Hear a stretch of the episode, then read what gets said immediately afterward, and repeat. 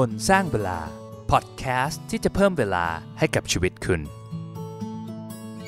สวัสดีครับ ผมบอลภาคภูมิ ต้อนรับเข้าสู่พอดแคสต์คนสร้างเวลานะครับ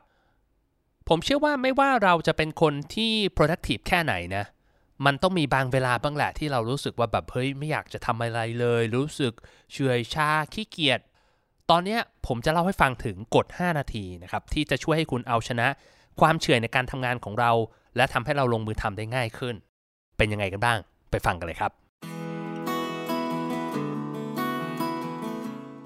ช่วงอาทิตย์ที่ผ่านมานะครับผมมีโอกาสได้ดูคลิป YouTube อันหนึ่งของแม t เดียเวล่านะครับเป็นยูทูบเบอร์แล้วก็เป็นกูรูด้าน Minimalist แล้วก็ Productivity นะครับก็ทำคลิปอันนี้ไว้น่าสนใจมาก ผมเลยอยากจะหยิบไอเดียตรงนี้มาแชร์ให้ฟังนะครับ พร้อมกับเล่าประสบการณ์ด้วยว่า เฮ้ย เราเอาหลักการตรงนี้ไปใช้แล้วมันเป็นยังไงบ้าง มันมีปัญหาอะไรหรือเปล่า แต่ก่อนที่จะเล่าให้ฟังนะครับว่าไอ้กฎข้อนี้มันคืออะไรและมันทำงานยังไงเนี่ยก่อนอื่นเราต้องอธิบายก่อนว่าทำไมคนเราถึงขี้เกียจมนุษย์เราเนี่ยมีกลไกอัตโนมัติอันหนึ่งที่ป้องกันแล้วก็หลีกเลี่ยงสิ่งที่ทำให้เราเป็นอันตรายนะครับหรือทำให้เรารู้สึกเครียด เช่นว่าเวลาเราแตะเตาร้อนๆใช่ไหมเราก็ชักมือหลบทันที หรือเรามักจะปิดหูเวลาที่ได้ยินเสียงฟ้าร้อง หรือว่าเวลาเราเจอเงามืดๆตอนกลางคืนแล้วรู้สึกว่าคิดว่าเป็นผีก็รู้สึกกลัวทั้งๆที่จริงๆมันเป็นผ้าเช็ดตัวที่เราตากไว้แต่ไม่ได้เก็บนะครับ ไอ้พวกนี้มันเป็นนกลไกของสมองเพื่อจัดการกับปัญหาเวลาเราเจอภัยอันตรายต่างๆ ไอ้สิ่งเนี้ยมันเรียกอีกอย่างหนึ่งว่า flight or fight response flight ก็คือการหนี fight คือการต่อสู้นะครับ ก็คือเป็นนกลไกที่เหมือนจะเป็นโหมดในการที่จะให้ active เพื่อจะป้องกันตัวเองนะครับไม่ให้เกิดอันตราย ซึ่งคำว่าภัยอันตรายในสมัยมนุษย์ดึกดำบรรเนี่ยมันก็อาจจะเป็นหมายถึงการโดนเสือวิ่งไล่ขย่ำนะครับหรือว่าการต่อสู้ที่ต้องเอาชีวิตเป็นเดิมพัน แต่ในโลกปัจจุบันเนี่ยสิ่งเหล่านี้มันไม่มีแล้วนะครับหรือมีก็น้อยมากกว่าสมัยก่อนแล้วแต่สมองเราเนี่ยมันยังไม่สามารถแยกแยะออกระหว่างความเครียด เวลาที่เราต้องเตรียม Presentation เพื่อจะไปประชุมสำคัญสคัญๆหรือว่าการเจอแมลงสาบตอนที่เรากำลังแก้ผ้าอาบน้ำอยู่นะคือสมองเราไม่สามารถแยกมันได้นะครับ มันคือความเครียดที่สำหรับสมองคือมันคือภัยอันตรายเหมือนกัน พอมันเครียดแบบเนี้ย สิ่งที่มันเกิดขึ้นคือสมองเราพยายามที่จะหลีกเลี่ยงภัยอันตรายเหล่านั้น โดยการไม่ทำมันซะดื้อๆอย่างเวลาเรารู้สึกว่าเฮ้ยเราต้องนำเสนออะไรหรือทำงานที่รู้สึกมันเครียดมันสำคัญมากๆเนี่ยกลไกของสมองก็พยายามที่จะป้องกันตัวเองรู้สึกเฮ้ยถ้าไปทำไอ้สิ่งเหล่านั้นเนี่ยเราก็อาจจะเกิดอันตรายได้นะ มันก็เลยทำให้เราแบบงงๆ แล้วก็รู้สึกว่าเฮ้ยทำไมเราขี้เกียจจังวันนี้ เราถึงไม่อยากจะทำไม่อยากจะมี motivation เลยนะครับ สมองของเราเนี่ยจริง ๆ มันแบ่งออกเป็น2ส่วน ส่วนหนึ่งเรียกว่า emotional side เป็นสมองด้านอารมณ์นะครับ ก็คือเป็นสมองที่ต้องการความสบาย ต้องการความสุข อะไรที่หลีกเลี่ยงงานที่มันยากๆ ที่ไม่ได้ผลลัพธ์ทันทีนะวันนี้นะครับ อีกส่วนหนึ่งก็คือ logical side เป็นอะไรที่ทำเพื่อผลระยะยาวนะครับ แต่ว่าไอการคิดมากไป แต่ logical side เนี่ยมันก็บางทีมันจะทำให้เราคิดมากเกินไปจนไม่ได้ลงมือทำก็มีนะ คือเวลาเราจะตัดสินใจทำอะไรสักอย่างเนี่ย มันก็จะเป็นการดีเบตกันการสู้กันระหว่างสมอง ด้านอารมณ์ แล้วก็ด้านเหตุผลนะครับ พอด้านไหนชนะเนี่ยเราก็จะตัดสินใจที่จะทำแบบนั้น เพราะฉะนั้นวิธีในการที่จะจัดการปัญหาตรงนี้ได้ดีที่สุด ก็คือการทำให้สมองฝั่ง emotional side หรือฝั่งอารมณ์เนี่ยมันไม่เครียดจนเกินไปนะทำให้สามารถเอาชนะมันได้ซึ่งพูดง่ายๆเนี่ยก็คือการทำงานหลาย ๆ อย่างให้มันดูง่ายขึ้น แทนที่เราจะบังคับตัวเราเองให้ทำงานแบบ 3 ชั่วโมงรวด โอ้โห productive ที่สุด มีวันที่ productive ที่สุดตั้งแต่เกิดมานะครับทำงานชิ้นสำคัญที่สุดในชีวิตให้สำเร็จเนี่ย ให้เราเปลี่ยนมุมมอง เปลี่ยนการวางแผนของเรานะครับ ให้เป็นการเลือกทำงานที่ง่ายๆ แต่ให้ระบุให้มันชัดเจนไปเลยนะครับ ว่ามันคืออะไร และใช้เวลาในการทำมันแค่ 5 นาที แค่นั้นพอ หลังจากนั้นพอครบ 5 นาทีแล้วอยากจะทำอะไรก็ทำไปเลยนะ ลองคิดตามนะครับ อะไรฟังดูง่ายกว่ากัน ระหว่างการที่ฝึกตัวเองให้เป็นนักลงทุนที่ประสบความสำเร็จ มีพอร์ตพันล้านนะมีปันผลเดือนละ 3-4 ล้านบาท หรือว่าการใช้เวลา 5 นาที เพื่ออ่านหนังสือเกี่ยวกับการลงทุน แน่นอนแหละว่าเฮ้ยไอใช้เวลา 5 นาทีในการอ่านหนังสือเกี่ยวกับการลงทุนมันมันง่ายกว่าอยู่แล้ว มันก็ดูน่าทำแล้วก็ดูท้าทายน้อยกว่านะครับ มันจะทำให้เราเริ่มต้นง่ายง่ายมากขึ้นนะ แต่คำถามมันก็อาจจะมีอีกว่า อ้าวคุณบอล แล้วทำงานแค่ 5 นาทีมันจะ work เหรอ คือมันจะเปลี่ยนชีวิตตัวเราได้ยังไง มันอ่านหนังสือแค่เวลา 5 นาที เราจะเป็นนักลงทุนที่ประสบความสำเร็จได้ยังไง หรือเราใช้เวลา 5 นาทีในการทำสตาร์ทอัพแล้วแบบสุดท้ายเราจะแบบกลายเป็นเจ้าของยูนิคอร์น30,000ล้านได้หรือเปล่าอะไรเงี้ย คือมันไม่ใช่อย่างนั้นนะ ผมอยากจะบอกว่า 5 นาทีมันอาจจะดูเหมือนเล็กน้อยนะครับ แต่ว่า 5 นาทีแรกเนี่ย เป็นช่วงเวลาที่ยากที่สุดในการที่เราจะเริ่มต้นทำอะไรสักอย่างหนึ่งในชีวิตของเรา แต่พอเอาเข้าจริงแล้วนะครับ 5 นาทีเนี่ยเป็นช่วงเวลาที่ยากที่สุดแล้ว ที่เราจะเริ่มงานชิ้นนั้น ในทางฟิสิกส์มันจะมีหลักข้อหนึ่งครับเขาเรียกว่าความเฉื่อย หรือแรงเฉื่อยนี่แหละ ก็คือถ้าเปรียบเทียบก็เหมือนกับเวลาที่เราไปเข็นรถที่จอดขวางรถเราอยู่เวลาอยู่ในห้างนะครับ ตอนแรกเนี่ยโอ้โหรถมันเข็นยากมากแล้วมันดูหนักมากต้องเรียกคนมาช่วยเยอะแยะนะครับ ใช้แรงแค่ไหนก็ไม่ขยับ แต่พอมันขยับแล้วเนี่ยโอ้โหพอมันเริ่มเคลื่อนที่ไปแล้วนะ มันจะแบบขยับเร็วขึ้นเร็วขึ้นเร็วขึ้น ใช้นิ้วเดียวผลักก็ไปแล้วนะครับ รู้ตัวอีกทีเบรกไม่ทันไปชนรถคันข้างหน้าเรียบร้อยแล้วนะครับถึงแม้มันอาจจะเริ่มต้นแค่ 5 นาทีนะ แต่สุดท้ายเนี่ยเราจะใช้เวลากับมันเยอะกว่าในหลาย ๆ ครั้งเนี่ยอาจจะทำมันจนจบเลยก็ได้นะ อย่างที่ founder แล้วก็ CEO ของ Instagram เคยพูดไว้นะครับ ก็บอกว่า if you don't want to do something make a deal with yourself to do just 5 minutes after 5 minutes you will end up doing the whole thing ถ้าแปลก็คือว่าถ้าคุณมีงานที่คุณต้องทำอะแต่ว่าไม่ได้อยากทำให้สัญญากับตัวเองไว้ว่าจะทำมันแค่ 5 นาทีนะครับ หลังจาก 5 นาทีจบลงเนี่ย จะกลายเป็นว่าคุณทำงานทั้งหมดสำเร็จเลย พอเรียนรู้หลักการแล้วนะ ผมก็รู้สึกตื่นเต้นแล้วก็เฮ้ยอยากเอาลองมาทำดูนะครับ ก็เลยลองใช้หลักไอ้กด5นาทีเนี่ยในการเตรียมสคริปต์สำหรับพอดแคสต์นี้ดูนะครับว่าเป็นยังไงเดี๋ยวเล่าให้ฟัง ต้องเล่าบริบทให้ฟังก่อนว่า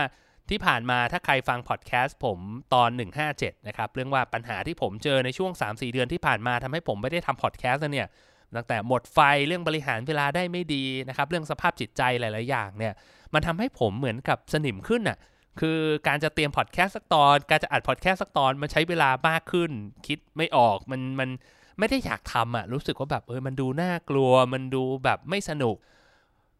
พอไม่ได้ทำมานานเนี่ยก็รู้สึกเครื่องไม่ติดใช่ไหมรู้สึกว่ามันต้องใช้เวลานาน และใช้พลังเยอะในการที่จะเริ่มต้น แต่พอลองใช้กด 5 นาทีดู ผมรู้สึกว่ามันลื่นไหลมากเลยนะ คือตอนแรกผมก็ไม่ได้คาดหวังอะไรมากหรอกนะครับ แล้วก็กะว่าเออเฮ้ยลองดูสัก 5 นาที เดี๋ยวจะไปเล่นเกมต่อแล้ว หรือลองดูสัก 5 นาที เดี๋ยวจะไปทำอย่างอื่นต่อแล้ว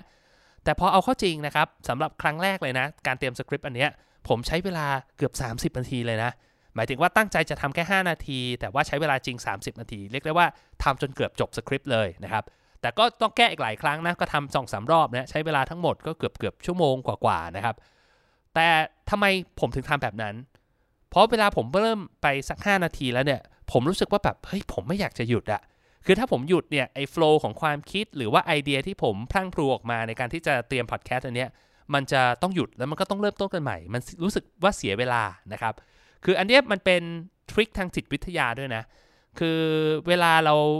เริ่มต้นอะไรไปแล้วเนี่ย สมองมักจะไม่ชอบให้มันค้างคานะครับ เช่นว่าแบบเวลาเราได้ยินเพลงในร้านอาหาร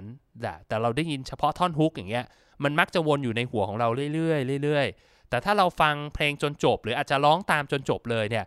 มันก็จะทำให้เราลืมไปตรงนั้นไปได้นะครับ เสมือนสมองเราสึกเออสบายใจแล้ว ในการทำงานก็ไม่ต่างกันนะครับ ถ้าเราได้เริ่มต้นอะไรแล้วเนี่ยสมองมันรู้สึกว่าเฮ้ยอยากจะทำให้มันสำเร็จมันค้างค้างมากๆนะครับมันก็จะมีแรงกระตุ้นตรงนี้ในการที่จะทำให้มันจบนะนอกจากนี้เวลาเราทำอะไรสำเร็จแล้วเนี่ยสมองเนี่ยจะหลั่งฮอร์โมนพวกโดพามีนเซโรโทนิน แล้วเราจะทำให้เรารู้สึกมีความสุขอะรู้สึกว่าเฮ้ยเราได้ได้ทำมันสำเร็จแล้ว เราได้ ขีดฆ่าไอ้ to do list ของเรานะ หรือว่าเราได้ฝึก skill ฝึกทักษะอะไรยากๆ เนี่ย มันก็จะหลั่งฮอร์โมนพวกนี้ออกมาช่วยกระตุ้น ช่วยสร้าง motivation ในการทำงานให้กับเรามากขึ้นนะ แต่ก็ต้องบอกเหมือนกันว่า ผมลองใช้ดูในหลายสถานการณ์ บางครั้งมันก็ไม่ work บางวันมันมีวันที่ผมรู้สึกแบบฟุ้งซ่านจริงๆอะ่ะ คือ 5 นาทีก็โฟกัสไม่ได้ทำได้ 2 นาทีก็แบบไปเปิด YouTube ดูแล้วก็มี ถ้าเป็นแบบนั้นก็ไม่เป็นไร เริ่มต้นใหม่นะครับ วิธีแก้ที่ดีก็คือพยายามที่จะลด distraction ลง หมายถึงว่าแบบเออผมก็บางทีก็บล็อก YouTube หรือว่าปิดมือถือหรืออะไรก็ได้ที่แบบเหมือน force ตัวเองให้อยู่กับเวลาตรงนั้นนะแล้วก็บอกกับตัวเองว่าเฮ้ย5นาทีนะครับแต่ถ้าทำไม่ได้ก็ไม่เป็นไร อย่าไปซีเรียสกับมันมาก เราเริ่มต้นใหม่ได้นะครับหรือบางทีมันอาจจะเป็น moment ที่ตรงกันข้ามกันรู้สึกว่าเฮ้ยวันนี้เรา strong มาก 5 นาทีอ่อนไปเราเราอยากจะทำมันสัก 15 นาที 20 25 นาทีนะครับ แต่สุดท้ายเนี่ยทำไปไม่จบมันก็ล้มเหลวไม่เป็นท่าหรือแบบพอเราตั้งกำแพงไว้เยอะๆเนี่ยมันก็ทำให้เราเริ่มต้นได้ยากขึ้น แบบนี้ผมก็จะเริ่มต้นกันใหม่นะครับแล้วก็จะถอยมา เช่นว่าแบบเฮ้ยตอนแรกเราตั้งใจจะทำ25 นาทีไม่สำเร็จเราก็บอกโอเค ไม่เป็นไร เราลองแค่ 5 นาทีดูก่อน ถึงมันจะไม่ได้ผลลัพธ์อะไรมากมาย แต่อย่างน้อยมันได้เริ่มต้นนะและพอมันเริ่มมีโฟล์เริ่มแบบไหลลื่นแล้วเนี่ยเราค่อยเพิ่มเวลาที่เราจะเริ่มทำกัน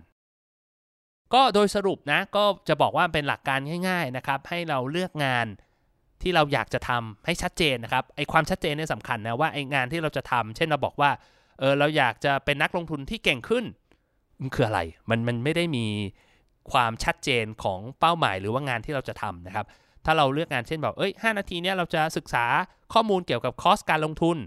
เราจะอ่านหนังสือ เราจะ ศึกษาหุ้นตัวหนึ่งฟัง opportunity day หรือว่าหาข้อมูลใน YouTube อะไรเงี้ย มันก็เป็น 5 นาทีที่ชัดเจนว่ามันคืออะไร แล้วตั้งเวลา อันนี้สำคัญก็คือตั้งในมือถือในคอมพิวเตอร์ก็ได้นะครับ ส่วนตัวผมพยายามจะไม่ยุ่งกับมือถือมากนะครับพอเปิดมือถือมันชอบมี notification เด้งมาเยอะแยะ ผมก็จะมีเป็นโปรแกรม timer ในในตัว Mac ของผมเนี่ย แล้วก็ใช้โปรแกรมนั้นตั้งเวลา พอมันครบ 5 นาทีมันก็จะมีสัญญาณขึ้นมานะครับ แต่ว่า ผมพยายามจะปิดเสียงนะ แล้วก็บางทีพอครบ 5 นาทีปุ๊บอะพอมันมัน pop up ขึ้นมาแล้ว มันก็ไม่มีเสียงที่มันรบกวนเรามากแล้วก็โอเค ไม่สนใจทำงานต่อนะครับ เพื่อจะให้มันไม่เกิดการอินเทอร์รับงานที่เราทำอยู่ณนะปัจจุบันนะ เพื่อให้มันเกิดการไม่ไม่ไปรบกวนงานที่เราทำอยู่ณนะตอนนั้น ก็หลักง่ายๆ แค่นี้นะทำ5นาทีแล้วพอจบ 5 นาทีอยากจะทำอะไรก็ทำไม่ต้องไปรู้สึกผิดกับมันนะครับ ผมเชื่อว่านะร้อยละ 8-90%เราจะโฟล์ต่อ นะครับแล้วก็ทำงานที่เราอยากทำได้ประสบความสำเร็จแน่นอน การที่เราทำงานแค่ 5 นาที อย่างน้อยมันก็ดีกว่าเราใช้เวลา 30 นาทีในการเตรียมตัวและไม่ได้เริ่มทำงานสักทีสุดท้ายก็อยากให้ลองไปทำดูนะ มันฟังดูอาจจะไม่น่าเชื่อว่าแบบเฮ้ยไอ้วิธีง่ายๆ แบบนี้มันสามารถเอาชนะความขี้เกียจความเฉื่อยชาขั้นเทพของเราได้นะครับคือแค่นาฬิกาจับเวลาเนี่ยนะมันช่วยเปลี่ยนชีวิตเปลี่ยนนิสัยของเราได้เลยนะ ที่สำคัญกว่าการได้ทำงานแล้วประสบความสำเร็จเนี่ยคือการพอเราทำแล้วรู้สึกว่ามันง่ายเนี่ยมันจะทำให้รู้สึกสนุกกับมันทำให้เรามีความสุขกับการทำงานมากขึ้นนะครับ เพราะเราเครียดน้อยลงกับงานที่เราไม่ได้ทำและสนุกมากขึ้นกับงานที่เราทำสำเร็จ